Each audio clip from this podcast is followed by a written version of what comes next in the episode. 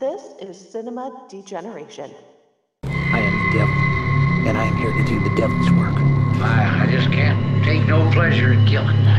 Just some things you gotta do. We all go a little mad sometimes.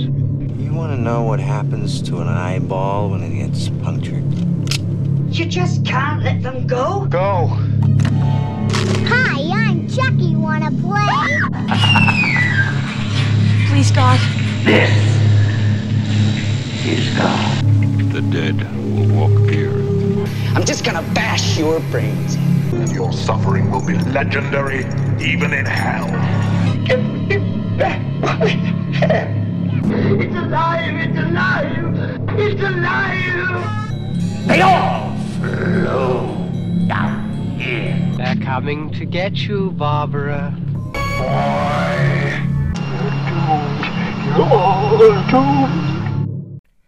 On our show tonight, Howling Under the Full Moon, we will explore Charles Band's Empire Full Moon Entertainment. We've got trancers, sci fi epics, and vampires all in one place. When you need a break from reality, let our host show you through the madhouse of killer bombs, psychopathic cookies, and maniacal puppets. Don't be a squid and join us in the fun. Round zero of the virus. This was taken moments ago at the Wuhan, China soup factory, where they were testing their newest flavor, bat soup. Hurry! Shut down the goddamn soup pots now! Yes, Chef Donahue. The infected are somehow transforming into violent and ravenous flesh eaters. Corona zombies.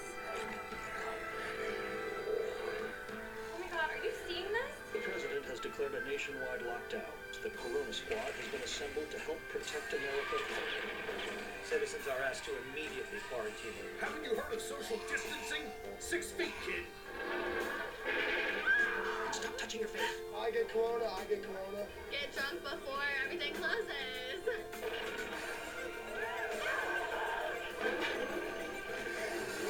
Gotta stop this corona catastrophe one way or the other.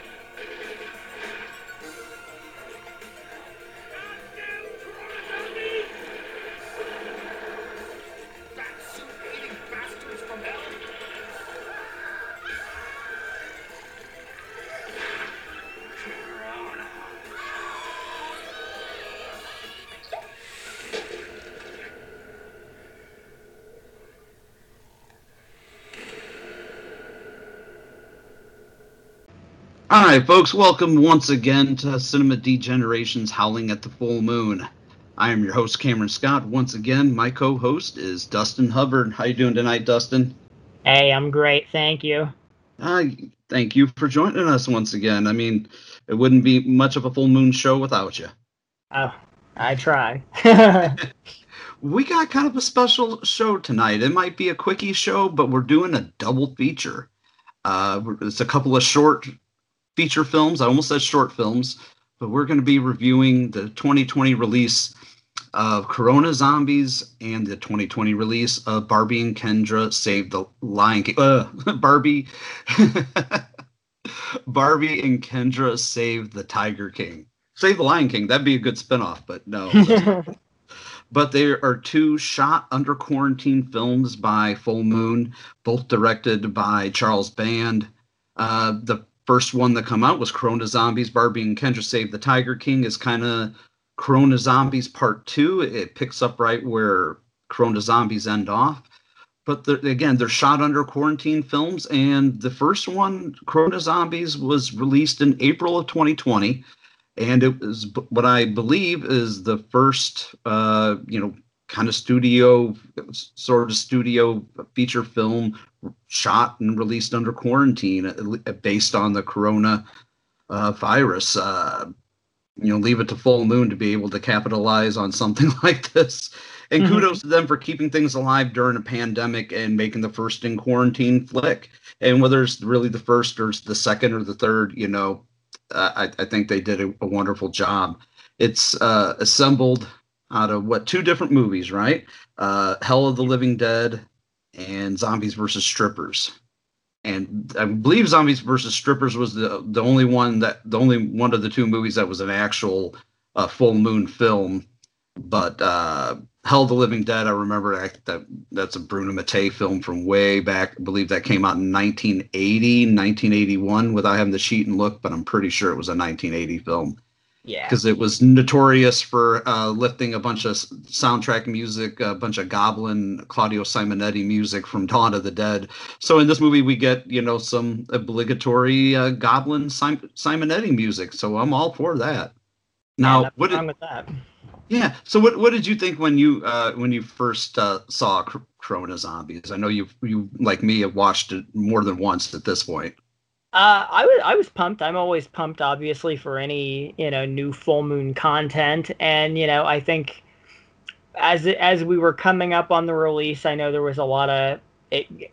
The it caught a lot of press because of the the title and the the concept, and you know it was very kind of a mystery for a bit what what it was actually going to be, and then it you know you know. Uh, information came out and you found out that you know it was kind of a you know stock footage sort of film a la Right. you know like old footage being repurposed with redubbing a la like what's up tiger lily and kung pao sort of approach yeah, that's the movie that it kind of reminded me of. It was just Yeah. like it was done up like Kung Pao with a little bit of new footage shot in between, which are our our lovable characters Barbie and Kendra. Yeah, which I which I'm totally fine with. I mean, it's it's full moon trying to do something a little different, and you know, it's maybe for them it's maybe a little bit experimental. Uh, but you know, I I was okay with it, and honestly, I've I've enjoyed what's what's commenced from it thus far. So I enjoyed it. Yeah, so did I. You know, um, I, I enjoyed Hell of the Living Dead. I enjoy Zombie versus Strippers. So to see those two movies, when I found out that's indeed what they were doing, was this using the stock footage from these two movies to edit around. Not necessarily a wraparound segment with Barbie and Kendra, but that's essentially what it is. It's kind of edited almost in a style of like an anthology, and you're just kind of watching the stories as they're watching them on the television. Yeah, Uh, it's kind of weird because it is sort of like each movie is them. I guess in the first one more just Barbie, but from two on, it's just her and Kendra just basically sitting in like you know whatever the topic of the movie is, and them sort of just watching stuff on TV that sort of pertains to what the the aim of their plot is to a degree, and it's just two generally like two hot girls sitting around watching television. right So- right i mean that's essentially what i mean like the first movie uh, corona zombies is um is pretty much just barbie in her apartment dealing with you know quarantine and lockdown and kendra is relegated to basically a voiceover only. Uh, you know robin sydney does not show up in the film. She does you know voice work in the film. But you know uh Barbie, played by Co- uh, Cody Renee Cameron, so we share somewhat of a name, but uh, she, you know, is really good. And, and just absolutely adorable as Yeah, Barbie. she- she's got really much like Robin Sydney, and it, and it comes into play a lot more in the two sequels. Her and Robin right. Sydney both have really great comic timing and Yes. chops.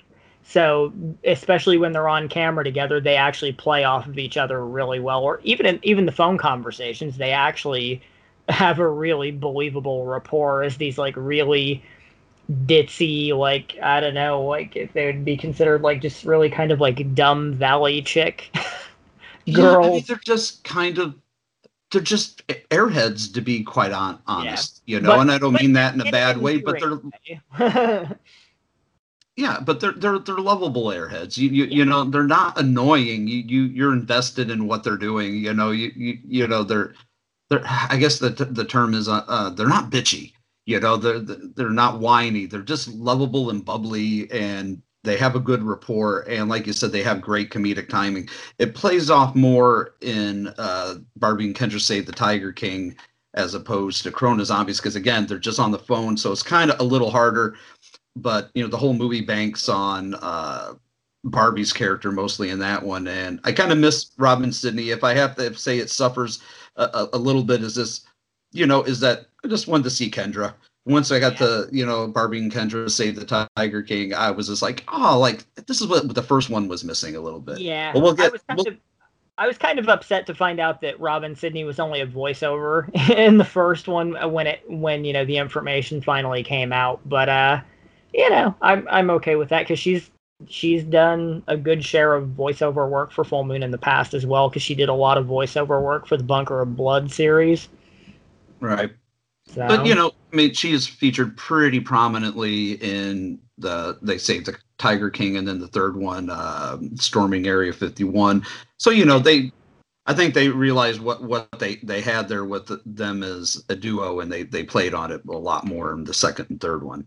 Um, but the basic story that they kind of chopped together from these two movies, from Hell of the Living Dead and Zombie versus Stripper, that is that the Scambles instead of Campbell's Campbell's Soup Company made a bat soup that you know spread coronavirus, and I mean, there's even a part. I think there's a, a line there. It goes like, you know, the, the, the mushroom soup is overheating, you know, or something to that effect. You know, the tomato Yeah. soup is over, you know, is boiling over, and it's just like, we know we should never mix that bat, you know, Wuhan bat soup. It is not very politically correct, but it, it's it it plays off plays off that angle very well. It's it's pretty funny. Uh, I have to say. I mean, the lone line they had uh, that was written for the some of the overdubbing that I I wrote down was may cause moderate to severe death. I was like, what exactly? You know what? Who writes a line like that? I just want to know who wrote which one wrote that line so I can shake their hand. Like that's a funny fucking line. Yeah, you know, wasn't, wasn't there severe death. something similar in like a Naked Gun movie where someone was found dead and they're like, ah, he's dead, and they're like, is it terminal? like, yeah, yeah, yeah. Uh, that's funny. I did think it was funny that for the Hell of the Living Dead, which was an Italian produced movie, they named one of the uh, characters Argento, and the character that they dubbed and named Argento actually like looks like Dario Argento. And then of course we have a character named Shemp, which kind of a wink and a nod to Evil Dead and Three Stooges, you know. But you know, then we follow the the Corona Squad as they're sent to retrieve uh, to try to retrieve toilet paper from a bunch of hijackers. I mean, that's the big big thing of the movie because they are now. this is one of the lines I love. Oh, the wild jungles of Baltimore, the last jungle in Baltimore. like eh, I, I just, and it's funny in retrospect too. Like, j- it goes to show you just how dated the movie's already become too, because the great toilet paper shortage of 2020 has already come and gone. So right. Yeah, that, that's funny. I just the big the big rush to get toilet paper and like hand sanitizer and that kind of stuff like uh, it, it's all it's all so like I mean eight months it's not ago. a dis. Yeah, it, it's eight months ago, but it feels like it was twenty years, doesn't it? mm-hmm. But yeah, like I haven't forgotten how some people acted over rolls of toilet paper, and I'm not going to forget that either. I, you know. Oh yeah, and and and Barbie says she experienced that too when she was trying to get get the last package, and I think she says uh, you know one of the other customers like I don't know tried to you know pick a fight with her, and she just let her have it.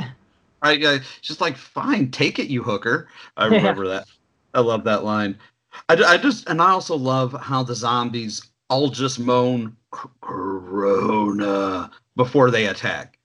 You know, whether it's the main Corona zombie that keeps popping up uh, around Barbie's apartment, or it's the the zombies, you know, the Corona zombies within the film itself. They just it's it's friggin' ridiculous. It's like really like watching a RiffTrax or Mystery Science Theater 3000 kind of thing with the way they dub everything. It's just every little bit of it's comedic.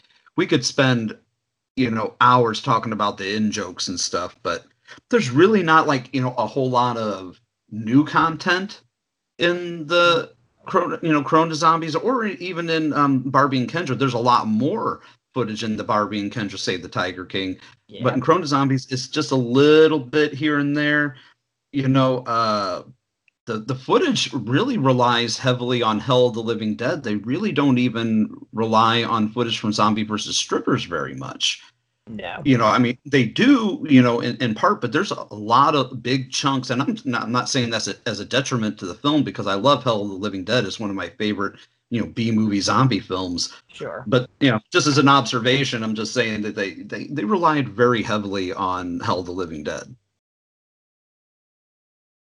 Yeah, it's it's definitely more the you know in each one of these there is more of like a, a primary feature they sort of lean on and for this one it is definitely hell of the living dead which is you know nothing against zombies versus strippers you know but like hell of the living dead is definitely more of like the titan of the two because it's like it's just one of those notoriously like over the top preposterous bruno mattei films that you know you just look back on and you're like fuck like like how how did this movie ever even happen you know?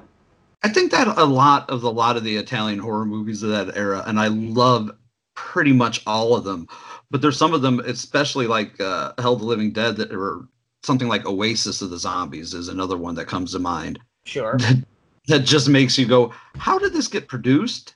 How Yep. did it get written you know i want to i i want to know what the script looked like even though it was you know likely in italian but i Yeah. just can't imagine what what kind of a script they had together but the our corona squad is just a bumbling group of idiots i mean they they were already a bumbling group of idiots and held the living dead but you know now with their ridiculous voiceovers you know there's a scene where the i forgot what his name is in hell of the living dead but argento when he his character kind of goes nuts and just charges into a group of zombies and he's just kind of walking around in the middle of them pushing them around and they're not really attacking him. They're not biting him but he's going he's going full tilt boogie nuts just kind of cackling and laughing.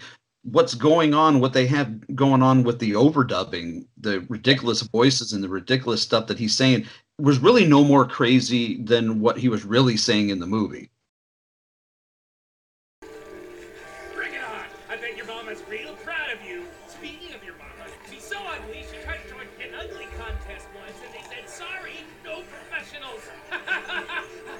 like yeah.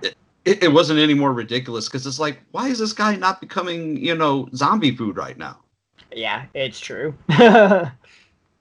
But uh i think the the funniest cut scene that we have is when um kendra tells barbie over the phone that you know you you, you were outside among these people you got a shower. So then next thing you know it cuts to her she's showering in, in the shower not getting her hair wet a bit but standing there showering fully clothed. Yeah and she's got her clothes on so. Yeah, she just totally got her clothes on. Yep. and then the the corona zombie you know the one the main corona zombie that's not within our two little uh, stock footage films pops up and is just there with a mask on that's all zombie and he's all zombied up and he just corona. Yeah but and then she- he and she- disappears. she actually yeah she she fantasizes the actual corona zombie that she'll come in contact with later before she ever actually saw him.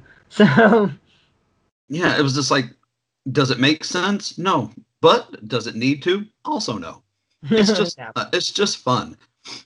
Like i said this paired is a very good double feature with save the tiger king. Yeah. um I, some of my favorite lines was like when they're first encounter zombies in uh the hell of the living dead you know when our little film crew is taping and he's like hmm, maybe charlie sheen has a summer home around here and i like and right after the shower scene where Barbie is talking to Kendra and is like, "Oh, well, you know what happened?" She's like, "Are you all right?" And it's like, "Well, I guess. I mean, I'm not in the belly of a damn Corona zombie." And I, uh, uh, some of the other lines that I wrote down, that was a, a, it's such a simple line, but when they're both just kind of being chatty Cathy's and talking about uh, the stuff that Barbie has stored out in the garage, and she realizes that she has a whole bunch of toilet paper, and they're just there chanting on the phone, "I'm a rich bitch, I'm a rich bitch."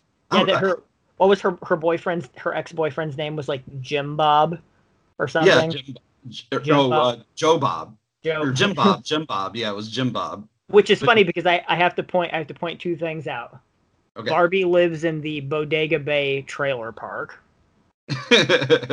which is uh, obviously for Full Moon fans a nod to full, uh, to Puppet Master because that was you know the Bodega Bay Inn where uh, Andre Toulon committed suicide, and most of the the first handful of Paramount era films took place. And so first she, three to four of them took place there, didn't it? uh, one, two, four, and five. Yeah. So Yeah, because three was then the World War II. That was Yeah. right. That- My bad. But the catch with that is, is the Bodega Bay trailer park, and she says, "Oh wait, my ex-boyfriend Jim Bob had was a survivalist, and he had all this stuff stored out in the garage. Well, you live in a trailer. Where you have a garage? Like Yeah. that made no sense to me because I was just like, wait a minute, you live in a trailer. I don't know if you can afford a garage. like, Right. You can't afford. You can't hardly afford uh, toilet paper. How do you afford, uh, you know, a garage? Yeah, exactly. She can't. She can't afford to actually like take her clothes off for a real shower. So Right, right. how she has a garage she- is she's- beyond. she's got to bathe and wash her clothes all at the same time. That's how poor she is. But you know, she got a garage. conserve the water. like Uh, continuity, schmontamoody. You know, uh, what are you gonna do about it, right? it's true. Uh, but you know, she has a bunch of uh, toilet paper, so she's a rich bitch. She's a rich bitch. Uh, it's just there's a certain charm between the two. Yeah. Like normally, I would find characters like this. To be quite honest, I would find them annoying. But Yeah. there's something about uh, Cody and Robin's chemistry, even over the phone.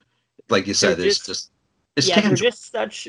Uh, I mean, they're they're vapid characters, but at the same time, they aren't necessarily mean characters, so they're still likable. You know? Right, right. And that's what I think a, a lot of people fall into that trap. They think just because they're, like you said, they got to be vapid, you know, or kind of um, or dense, for lack of a be- better term. You Yeah. know, they don't necessarily have to be mean, you know, and uh, that's what I, I like about the characters. They're just, they're just very fun. And, but you do, you don't get much in the way of, of new s- stuff here. That's really about the end of the, the new material. Uh, you know, th- there is a line where they make a reference to uh, Night of the Living Dead when they're talking about. Oh well, there's a, a line previous to this. It goes, "Oh, the tomato soup is overheating." Was oh, that's not tomato soup. That's what's left of Argento. And then you got the uh, I can't remember which character was says that they're dead. They're all messed up, which I totally Yeah. caught as a Chilly Billy uh, Cardille uh, line from Night of the Living Dead. But really, Barbie's last scene, you know, which kind of bookends the movie, she is somehow, you know, she gets attacked by the one single Corona zombie, and she throws her big package of like 16 rolls of toilet paper at him, or throws it up in the air, and then it just transformers. There's a there's transforms her or transports her more like uh to within the movie. I mean, I guess that's like what happens. I mean, without giving away what you know, you know, happens later on in say the Tiger King and uh, uh, storming Area 51. You Yeah. know, with remote control and whatnot, but, but like throwing the toilet paper like transports her to within the movie itself. Yeah, she sort of falls into what looks like uh, you know she's like sort of photoshopped into like a background that she's not really at, and it's like she's yeah, that's a good way of putting it. Yeah. inside the movie or something and, and it's funny because it it's important to note that like from from the ending of part one on these movies kind of like begin and end in sequences like this where they sort of like blip in and out of Yeah, their own reality. like location scenario type shit that's not really overly explained other than I think just moving them back and forth. like so uh yeah, but it's very Yeah. weird. Yeah, cuz she It- it's a very weird- that and it just that's kind of just it. yeah i mean like she en- ends up like uh, well i mean like uh, we won't get into where, how she gets back out of it because that's part two but that's virtually the end of, of our, our our first review it's a very short film i think it's barely an hour long is it like 61 minutes or Yeah, just yeah, just barely shy of 61 and then what part two is like about the same amount? I think thinking uh, the third one's what 48 minutes? So these are very very short hour long or less than hour long features. Yeah they're all pretty tight run times.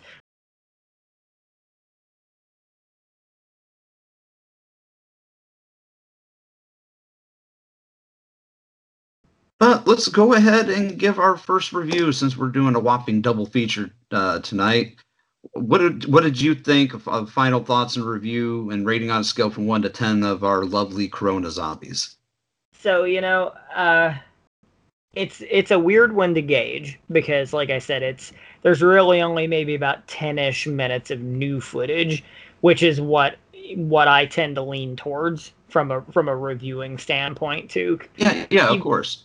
Even though you know the recycled footage had clearly more work put into it too, because of the fact that you know str- I'm always fascinated at the method of making something new out of something old, as in like re-editing old footage to purpose into quote unquote new content, which has been a very, very uh, lucrative thing for Full Moon over the years, where they recut films Mhm. and either edit features down to 30 minutes and then make like, you know, anthologies out of them. Or recently they've had a ton of quote unquote newer surrender cinema things where they re-edit old surrender films and recut them with some narration or new openings and stuff to kind of repurpose it as newer films. So this is something that Full Moon is really adept at.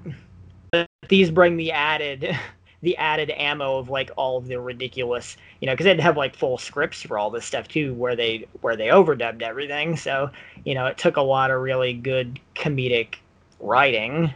Uh, Yeah, I mean the writing and the timing of it all, you know, was was really fairly good and fairly well well written. Yeah, which for this one it was it was I think all thr the entire franchise is written by Kent Roudebush and Billy Butler.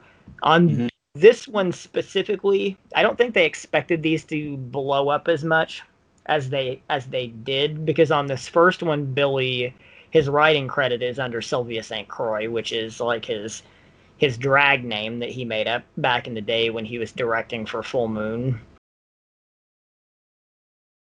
Oh, when he did I did not did- realize. Yeah, Sylvia St. Croix is Billy Billy Butler.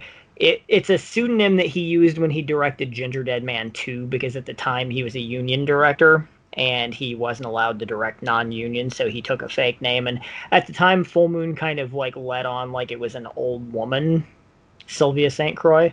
So uh, you know, like some 70-year-old woman that directed a Gingerdead Man sequel.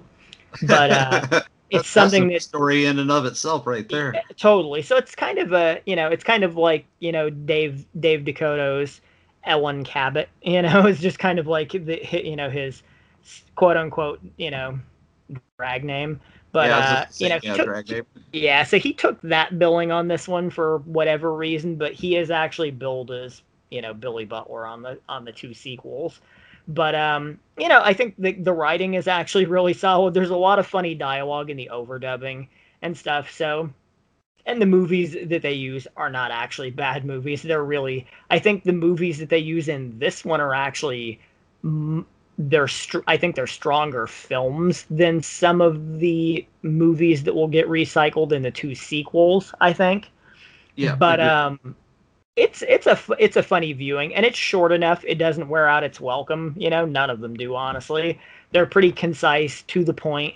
And like I said, I think uh, I think the girls are both really good. They're really fun actresses. Cody Renee, uh, she's actually you know a newer face in Full Moon. She's you know she's got these three movies. She was actually in Ouija's in a small bit, She in and uh, Ravenwolf Towers too. and wasn't she is in Ravenwolf Towers as well. Yeah, so she's she's actually, and you know what?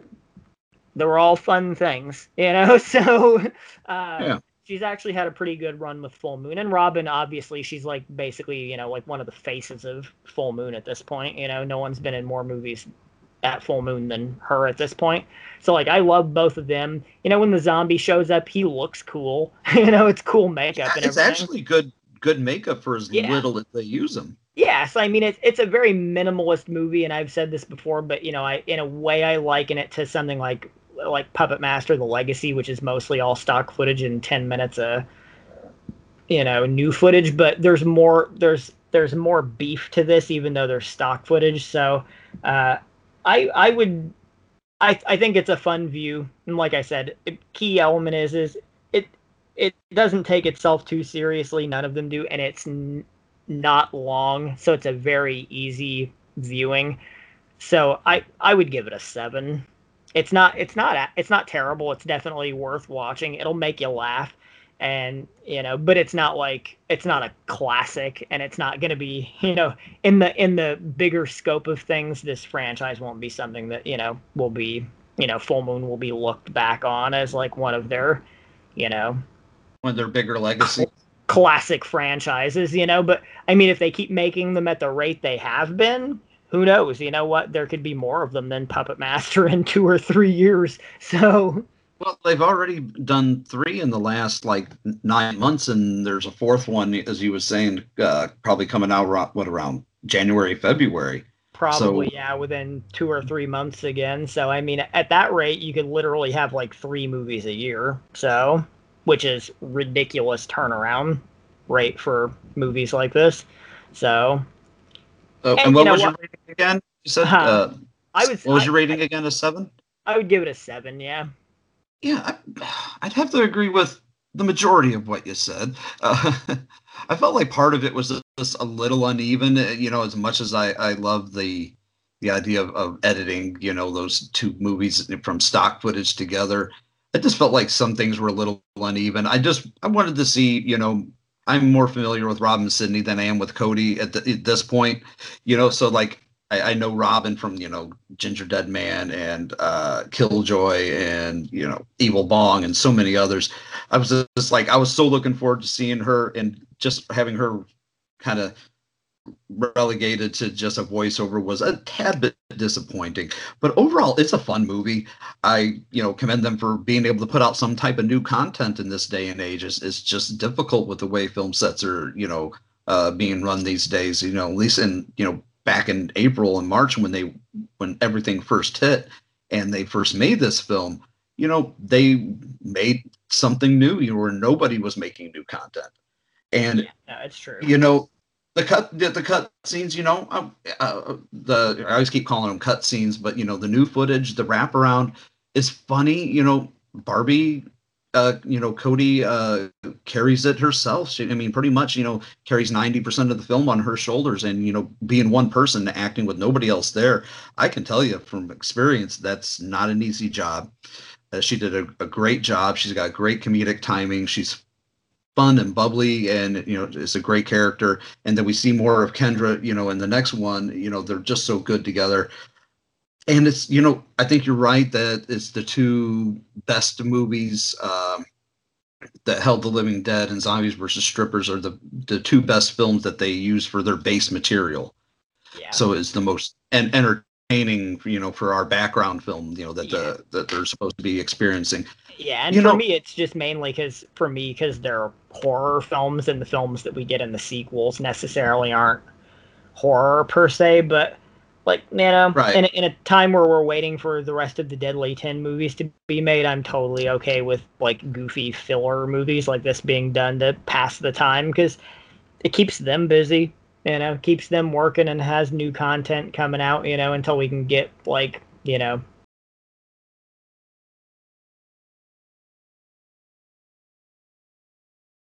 higher end films, you know, like a Subspecies 5 and that kind of thing.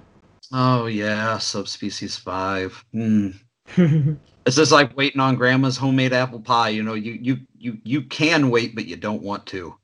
Yeah, no matter what, it's just kind of like a, you know, you're like yeah. that kid back seat went like, are we there yet? like, That's right. Are we there yet? you know, the, are we out of quarantine yet? Can we can we travel yet? like can I can I have subspecies five? Can I have it? yep. But you know, it, it, these are good. You know, good popcorn movies. You know, good good filler movies for the meanwhile until we can get on to the bigger things. Um, I'm coming in a little lower than you. I'm coming in at a five point five. You know, I figure anything really at a five or under, I can't bring myself to recommend to anybody if that makes sense. Yeah. You know, I can only recommend to hardcore fans but I feel like I could recommend this to just about anybody I know that is a fan of horror or comedy or just a good bad movie. You know, because it is a bad movie. You know, it's it's not a good movie. It's not a great movie, but damn, it, it's, it's so bad. It's it's good.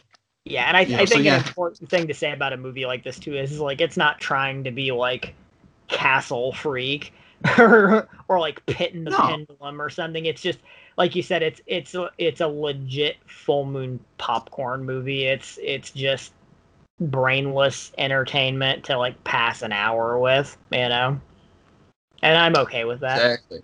I'd be more apt to rewatch this than some of like, you know, the others that are non non stock footage films. So how do you want to put it? It's it's just got a good rewatchability, you know. Like I watched it, and within a couple of days, I just watched it again, you know. And some of the jokes are still that's you know fresh in my mind. So you know, it does the job. It it's like. I said, a good pop, a good popcorn movie. It it, it you know it, it fills the the need. Yeah, those are good examples too because I've I've watched all eight of the Bunker of Blood films and they are legit stock footage movies with some animatic wraparound sequences, which are cool, but it just doesn't carry the weight of having like you know two two real actresses, you know, like carrying something that like I don't know if I would ever go back and rewatch a Bunker of Blood movie, but I've watched Corona Zombies at this point honestly four or five times. I'm on twice for both of them. Yeah.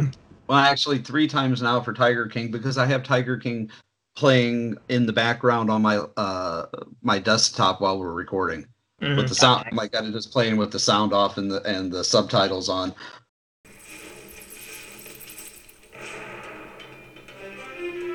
There is coronavirus, and then there is Tiger King, and nothing else. Isn't he like the hottest? Oh, he makes me want to purr. This is BPN, Big Pussy Network. Big Pussy all the time. Hi there. You must be little Joe Exotic. You look like a boy who just loves the jungle. Who the fuck is this close talker?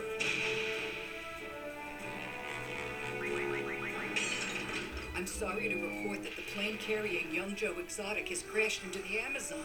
Hey, monkeys! Where the fuck am I? I'm starting to get a serious case of swamp ass. Put me down! I know what you're up to. I've seen to catch a predator. This child was sent from the great tiger god above. He is a sacred being, destined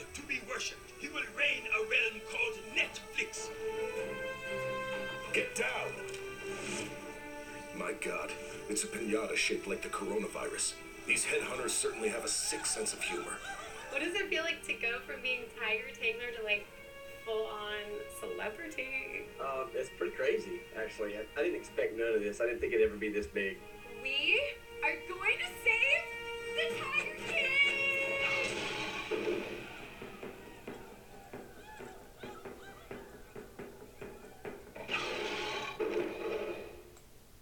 But yeah, so let's go ahead and go segue right into our uh our second movie. Do you need to take a break at all?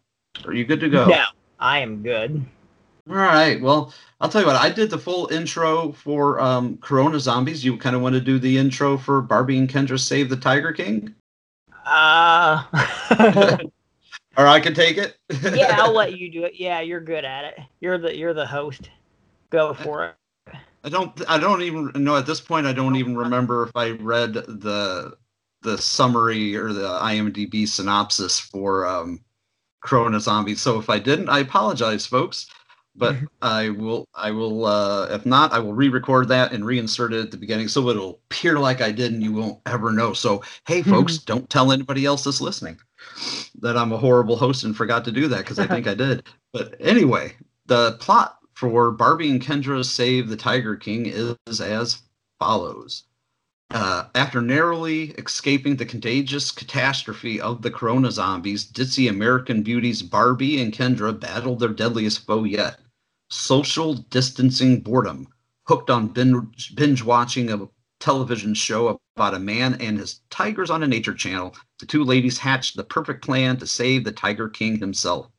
From the living rooms of LA to the wilds of Africa, our dynamic duo embark on a curve flattening journey to free Joe from a face wor- fate worse than Carole Baskin.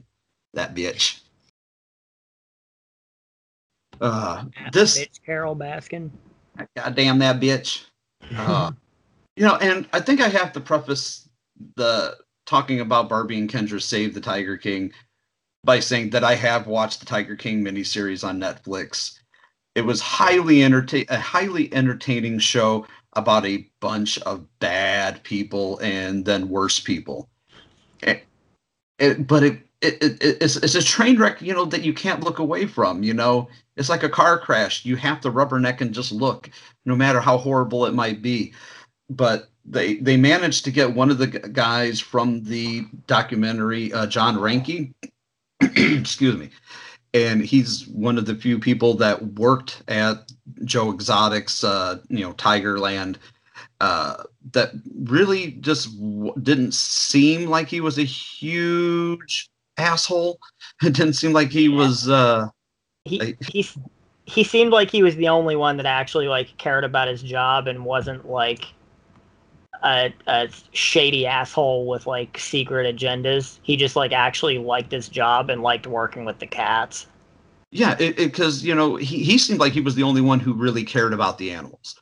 He was the only one that cared about the big cats, and everybody else just seemed like they were there for ulterior motives and just using one person, using another person to use another person for whatever. Yep. But it's a highly entertaining show about uh, a bunch of trashy people. So Yeah, you know, I I've had Netflix for ages and I barely watch anything on there, but when I heard what the approach to a Corona Zombies sequel was going to be, I figured that I probably better steady up and I did actually sit and sort of, you know, over, you know, 2 or 3 days binge through all like 8ish episodes that there were and studied up so i would you know have some semblance of understanding about why the tiger king would need to be saved so yeah, well, it, you know, find out who was this bitch Carole Baskin. yeah yeah so and, and, and, you know it was a, it was a fascinating show and uh you know i'm But glad i watched it but yeah it was definitely it was a, it was a trip so Yeah, oh yeah, it's a trip. It's crazy. It's highly entertaining, but it's God, such trash TV. But you know, you know, what's the world without a little bit of trash?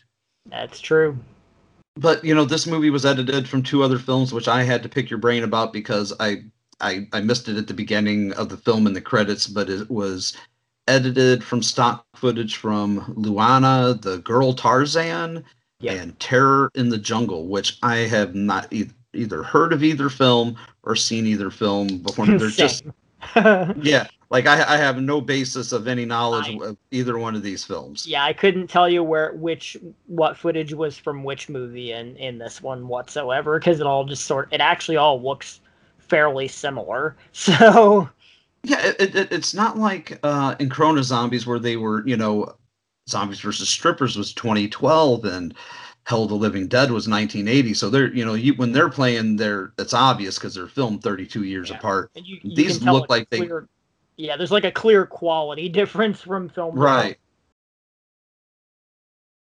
These two films look like they could have been filmed on the same sets, you know, in Yeah, the same location. They, they look like they definitely came from about the same era, so it helps them actually blend together better. Yeah, I mean, I'm, I'm gonna guess that the terror in the jungle is the part where they show little Joe Exotic, you know, the little boy who ends up, you know, that crash lands in, in the airplane and ends up, you know, among the natives in the jungle, and Yeah. everything else is uh, the girl Tarzan movie. I'm just assuming that, but sometimes it's unclear, except that the if the little boy's not in it. I, I I don't, I don't, I don't know. I, like I said, never seen the original film, so I, I, I can't place that. But Uh, thank God the little boy is in it.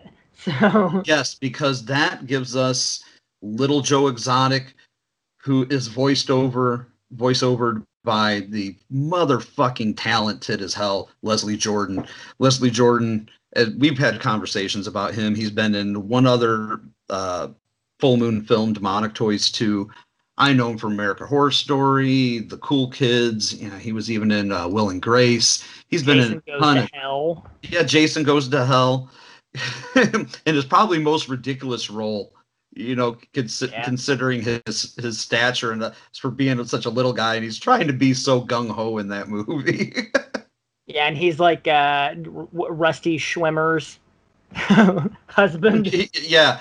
Oh God, yeah. I I, forgot. I forgot who his wife was in that movie. Yeah, I even remember him from uh, growing up. I was a big Police Academy fan, so I watched a lot of the movies that a lot of those people made, and I remember some of the some of the same people behind some of those had done a movie called Ski School. Oh, I remember that. Was Leslie in that movie? He was. It's probably been 25 years since I've seen it. Yeah, yeah, he was one of the main stars in Ski School. So I'm gonna have to seek that one out again. I'm I've not seen that since God. I was probably a teenager, maybe 18 years Yeah. old. I'm sure. and as usual, like he's he's gold in it, honestly. So he's Oh, the only thing I actually remember about that movie. So that's a My favorite thing- his capability. Well, my favorite thing with him was the the show called The Cool Kids that was out uh, um, uh, two years ago. It was just you know uh, with with him and Vicki Lawrence and David Alan Grier, Martin Mull. It was a great little show.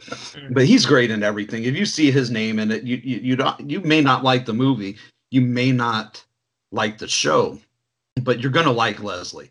You, you're gonna be entertained by him because all you need to do, like I said, he's the type of guy you could just have him reading the fucking phone book and he'd be entertaining.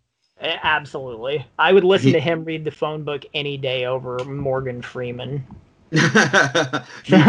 You know, I, I always say like uh, people always say, you know, if you if you wouldn't have Morgan Freeman or much less like Samuel Jackson, you know, n- narrate your uh, your life, who would you have narrated? I'm like, I'd have Leslie Jordan narrate my life. Absolutely, and you know what? Like he's he's been he's been he's had like a you know not not necessarily you know I won't give this movie like full credit, but you know that I think that brought him some attention during a lot of this, but he has actually gotten sort of like a new wave of celebrity through the coronavirus because he's become very viral over the last handful of months through the pandemic and a lot of his Like the videos and stuff that he's been his posting. content that he posts to his social medias yeah because he's just he is a character and everything he says and does he's like he's like a miniature gay robin williams like he's just he can't like and i and i mean that in all in all you know like loving you know endearment like he just can't he can't not be funny he's just genuinely like he is He, he is, is just comedy. an entertaining, Like- funny guy. You know. It, yeah Now, uh, I remember seeing a couple of those videos. I mostly love the one with him trying to cook. I can't remember if he was trying to make pancakes or waffles or what it was, but he was failing miserably and just cursing his ass off.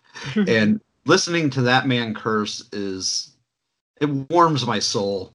You know, it warms my cold black heart. And he's just, you know, he, he's again, and I, I'm re- just repeating myself, but he's a, he's a national treasure. yeah i was You know, I thought it was interesting to make this sequel based on the the the then phenomenon of the Tiger King and Joe Exotic and all of that, and the fact that they scored John Reinke as a cameo. But I did think that the real honest like casting coup of this movie wasn't John Reinke. It was actually getting Leslie Jordan to come on board as the voice of Little Joe Exotic.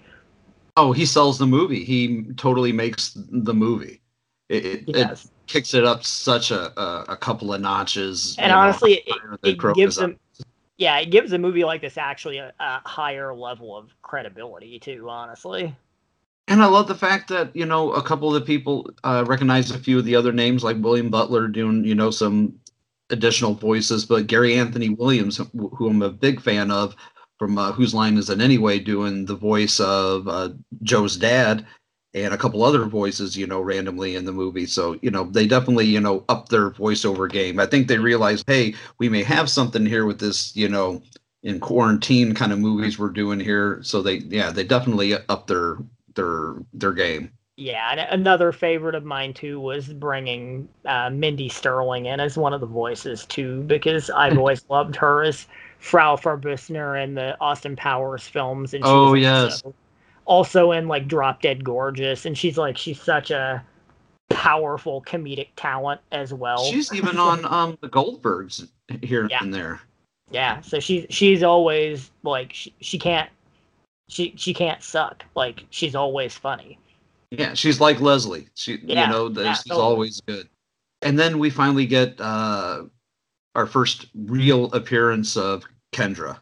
We get Robin Sydney popping in at the beginning. She kind of saves, I guess, saves Barbie, so to speak. She like kind of l- tells her, you know, hey, you just got to remember what you did and do it in reverse in order to get back out of this like zombie hellhole that you're in, which basically results in her throwing her package of uh, toilet paper up in the air that just somehow magically transports her back to her apartment or her trailer slash uh, garage at the trailer park.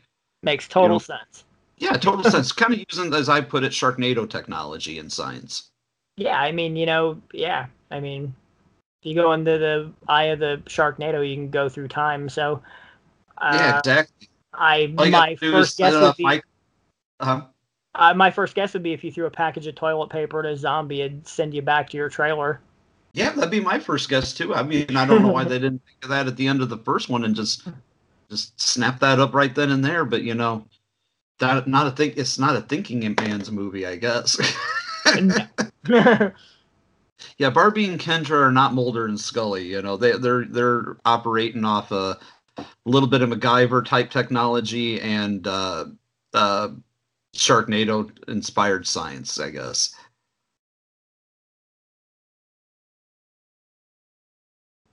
But the you know the, even though there's still corona zombies around it's not really focused on anything zombie-ish you know the corona zombie pops up here and again but it's mostly about you know robin sydney's uh you know kendra's fascinations like the next thing you know even though there's zombies all over she's like oh our show's going to be on. We got to go watch it which i love the fact that she's watching the tiger king on the bpn the big pussy network which every time it comes across BPN, I'm just like, big pussy network. Yeah. I'm just such a little kid. It just makes me snort and giggle. you know, but uh she's out absolutely fascinated with, you know, Joe and like Barbie doesn't get it. Barbie doesn't get it at all. She doesn't know who Joe Exotic is, doesn't know who the Tiger King is. But you know, she's just kind of looking at her friend like, okay, you're this guy, okay, I don't get it. Yeah, because one, And- one of my favorite lines of Barbie's is, and I don't remember when she says it, but she's because she has to be schooled as to who Joe Exotic is because she has no concept. And then at one point, she's like, I don't think he likes the same kind of kitties. Yes. like, Yeah, and it goes right over Kendra's head. She doesn't get it. She totally doesn't get it. because she's just that ditzy. Yeah, she's just that ditzy, and you gotta love her for being as clueless as she is. Even though she You know? blatantly even discusses with John Reinke later that, like, the three man wedding ceremony. Right. But like, yeah, she discusses it at length with him when they, because they basically end up just conducting an interview with him. Yeah. Which I think you know they just did it probably over Zoom and, and just inserted it in the movie. And you know, Oh, yeah, very she- simple, but Yeah, she says uh, she says in the movie, "Let me, I'll send you the Zoom link." So right, that's right, she does. invite. but you know the, the movie really banks off of leslie and he's actually do, has a lot more voiceover work in it than i would have thought he would have had i would have thought it would have been very minimal but he is like sprinkled here and there throughout the entire film and really you know has a lot of content you know i mean if you you know uh, over the stock footage. You know because they're what they're watching on the big pussy network is a movie called the great catsby instead of the great gatsby which is what they retitled the the two movies that they have edited together from the the stock footage to supposedly be supposedly be about um, the life and times of little baby Joe, who is just basically you know from the the footage that we're wa- watching, you know, is just a uh, little kid that was on on a plane that crashes into the ocean near the you know the uh, the jungle Child of the riverbank. Is there a park ranger around? This is such horse shit. and he's just walking around, which was a perfect movie be- be- because he's carrying around a little tiger plush toy the entire time. And just some of the stuff, you know, when especially like when uh little Joe King or Joe King, Jo- uh, Joe Exotic uh, calls, uh, well, I should say Leslie Jordan calls a girl a cock blocker. and he's like, "Who is this bitch?" I, I just I, I shouldn't even attempt to try to do his voice because I would just massacre it. But again, Leslie Jordan, just absolute a treasure. I don't know. Do you had did you have a favorite line from the movie? Oh God, honestly, it just everything he says is hilarious. Honestly, so uh, it, and it's hard. It's hard for me to watching movies like this because I know that I'm watching like recycled footage. So it it it really becomes hard to disconnect my brain from the old stuff with the new content. So it all sort of just runs together for me a lot of times. But uh, I uh, the one line of his that always sticks out in my head is about him complaining about getting swamp ass. Because just hearing it, hearing the way he says it, you know. Yeah, he's he's just great. Uh, you know, we could uh, somebody should make a biopic about that man and just let him play himself. Yeah, he, I'm would sure he'd be game for it. Oh, I'm sure he would eat that shit right up. But uh there's not really a whole lot of the the new content is really a lot of I mean there, there is a lot more in this movie than there is uh in the the Corona Zombies movie because hell the the sequence alone where they're uh where Barbie and Kendra are interviewing and talking with John Reinke it's pretty lengthy. It's a, it's a, it's a pretty in-depth interview, you know, and especially at the end of the film where you get a little little bit of a clip of Ch- of Charlie, you know, Yeah. getting in during the credits and, and you know following up the interview with uh, John.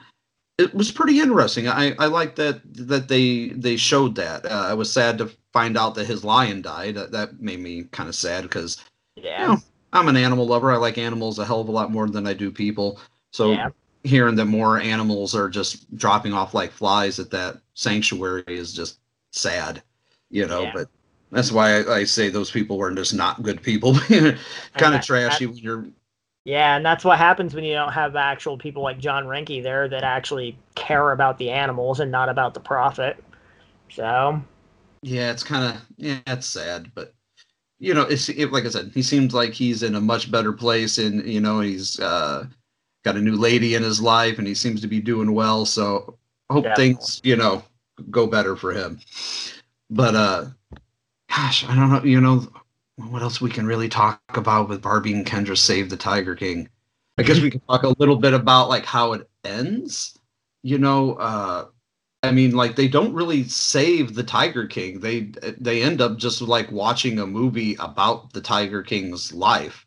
yeah, and it- she eventually Kendra eventually catches on to the fact that Joe Exotic is, you know, quote unquote a real tiger dick and not as cool and worth saving as she thought he was. So she sort of just loses interest.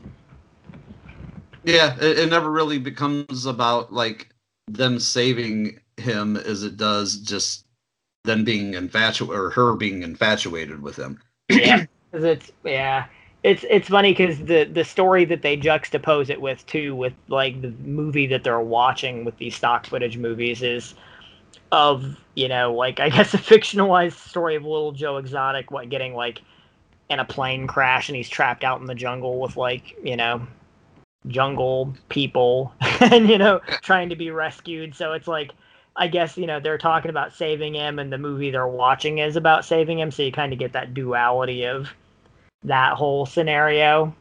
But uh Right. they they decide they don't want to save him because he's not really worth saving. So because at, at root he is just an asshole so Right. Oh yeah. He's an asshole who somehow magically got like, you know, celebrity status with you know that documentary, which seemed to hit right at the right time because then everyone was quarantined and just like,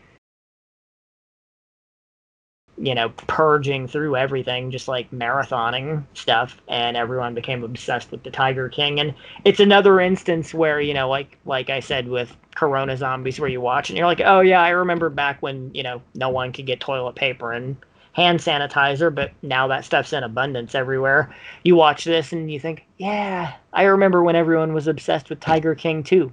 because they aren't anymore. No, so no, they're not. they Yeah. have moved on. yep, But basically, I mean, it, like the, the movie ends with them ordering a pizza and it getting delivered by the Corona zombie, who again is just. It looks like he's literally just trying to deliver a pizza. He doesn't look like he even so much means them any harm, but yeah, he's just there. like yeah, he just shows up and with his pizza that is obviously they didn't even try to hide the fact that it was Papa John's pizza. Like I'm pretty sure that that's probably what they were feeding the crew for the day, and they're just like, "Don't drop that pizza," because that's the crew's lunch. Yeah, probably. Yeah. I mean, it was like the three actors, you know, like like Cody Renee and Robin and you know, like uh they got Russell Coker as the like the zombie. So there's literally like three crew people or like three cast and then like Charlie and I The think camera person, I'm sure. Howard Wexler, I believe, was the the cameraman. yeah, so like, you know that's that was probably half their uh, lunch budget right right there. You know, they just like, okay, we got two pizzas to feed everybody. and it, it says that yeah uh, matthew festel uh, was sound you know i know matt he's actually a good guy and his his girlfriend alexis did makeup so i mean it was probably like you know six seven people in a house for like a handful of hours so Yeah, and I, was oh, I'm sure it was all filmed in one day. You yeah. know, it- Oh, totally, totally. There's no reason for it not to have been. So there's because there's just not a lot of content, like new content. And granted, there's more new content in this one though, because you do get like that good solid six or seven minute long interview with John Reinke on top of the other Barbie and Kendra stuff. So you do get Yeah. a lot more of the girls in this one, which I even though I wasn't as much of a fan of the stock footage movies they built this sequel out of, it was good to get more of the the actresses because I do really enjoy them as as actresses and as characters. So that was yes. cool. Yeah, and, and you know, like between them and between uh, Leslie, you know, this is clearly the superior of the two films. But like again, I still love the, you know, I'm I'm a zombie fan too. You know, uh, uh, my heart is my favorite subgenre of film. So you know, the Corona zombies, just the the stock footage plays off a lot better. Yeah, But- it's yeah, Tiger King is definitely a a better film. But there's yeah, there's just aspects that make Corona Zombies more rewatchable for me, I think. The only Yeah. the main the one thing that would make it perfect for the type of movie that it is is if Robin had actually been in it. Yes. It would actually uh, transcend this one possibly, but having Leslie and like Mindy Sterling and a lot of the voice talent in this one, they actually, you know, they upped the voice talent game for this one. So it it clearly stands above its predecessor in that in that fashion. So And then we get an ending with the promises of part three, which we just got what less than a week ago. Yep. Barbie and this one says Barbie and Kendra in Space Force, but the title was already changed by the time it came out, and it was Barbie and Kendra Storm Area 51. Yep. Basically, still pr- promises this the same thing. It promises you a, a nice sci-fi epic. Uh, But we'll wait. We'll wait to review the, that one and the fourth one that they're they're promising at the end of part three. We'll do that as a double feature as well sometime. But Yeah. uh, Which it's Nope. it's weird because I told you how much I hate the fact that I don't like if if you're gonna promise a specific movie, be sure that's what you're gonna do next. Because I always Yes. hate when a movie does that, and this is like the third or fourth full moon movie that's promised a specific title that we did not get when the next movie came out. Uh, and I can probably s- cite the other ones because uh, you know, Evil Bong 3 ends with, like, you know, coming soon Evil Bong versus the Killa Crack Pipe, which we didn't get. Uh, Right. Evil Bong 666 ends with, uh, you know, coming soon for Gingerdead Man Rebaked, which to this point we have never gotten. And Puppet Master 4 even blatantly ends with uh, the promise of uh, or no, Puppet Master 3, I'm sorry. It actually ended with the promise of Puppet Master 4 when good puppets turn bad. Bad puppets turn good, that's what it was. but uh, that ended up not being the the title they went with because I think they were like, oh yeah, that title is kind of awkward and clunky. But I hate when you promise a specific thing and then you sort of like backstep on it. That's always very bothersome to me. It's just like uh, have you know have confidence in what you're trying to sell and stick with it. yeah my you know my producer mentality my my approach to you know the movies i work on is is you just say fuck it and do it you know like just decide this is what i want to do and you just say Yeah, fuck it I mean, if it. you already put it out into the ether, just finish it. yeah just yeah just do it but uh but you know i i mean you know that's just kind of you know being a being gripey you know because overall you know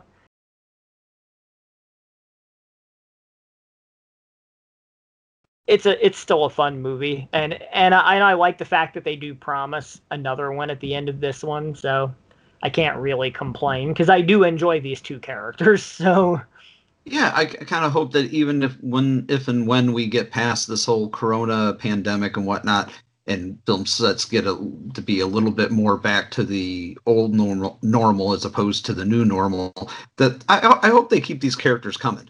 You know that they keep them coming with with new material. You know, giving them their own actual like you know full on movie and not just you know being the kind of the bit players that they are with the stock footage. yeah I I would totally be okay with characters actually come back for like a real you know like film you know like with 100% new footage but um you know it, it, that probably would never happen I think but uh I would Might be okay not, with but that. stranger things have happened in the full moon universe that's for Yeah. sure I can guarantee you they would never appear in something. They would be more likely characters to appear in something like an evil bong type world. I think. yeah probably As opposed to, like- Gingerdead Man or something like that Uh, the the catch there you get though is is that you get Robin Sydney in multiple levels of character involvement, so that becomes tricky. Uh, but because I mainly because I think they really wouldn't fit into something like say a Ravenwolf Towers or something like that because they aren't quite the type of. I mean, and granted, Cody Renee's already been in Ravenwolf Towers, but though these characters aren't quite something that would adapt to that kind of world properly. No, but I would love to see these characters continue, you know, until you know and they have enough movies in their library i'm sure they can keep you know uh things rolling this way with you know doing these you know stock footage uh kind of movies Yeah, and I I'll I'll I'll say I know a lot of people really aren't fond of these movies, and they shit on Full Moon a lot for doing these. But it's like, well, you can't, you know, they can't fly people to Europe to go make Subspecies Five right now. You know, they can't like they can't do these the bigger films that they planned to do because the pandemic stopped everything. So I'm okay with goofy little like popcorn movies like this. You know, I I wouldn't complain if I got you know seven or eight more of these over the next two years or so. I really wouldn't care. yeah it would it would not bother me one iota Uh, i found them both to be highly entertaining Yeah, as long as we keep getting the, the two leads, I'd be totally okay with it. Same here, same here. Well, let's go ahead and uh, get in our final rating and review on this beast. Daddy, what would you think about me growing a mullet? Uh, what what did you, what did you think of uh, Barbie and Kendra Save the Tiger King? Uh it you know, it's like I said, I think it's a it's an overall better quote unquote movie than the first one. I think that the part where it kind of catches me off guard a bit is with the the stock footage movies that they utilize cuz I'm just not a I was I've never been a fan of like you know the jungle slash Amazon type subgenre of adventure movies or any of that kind of stuff.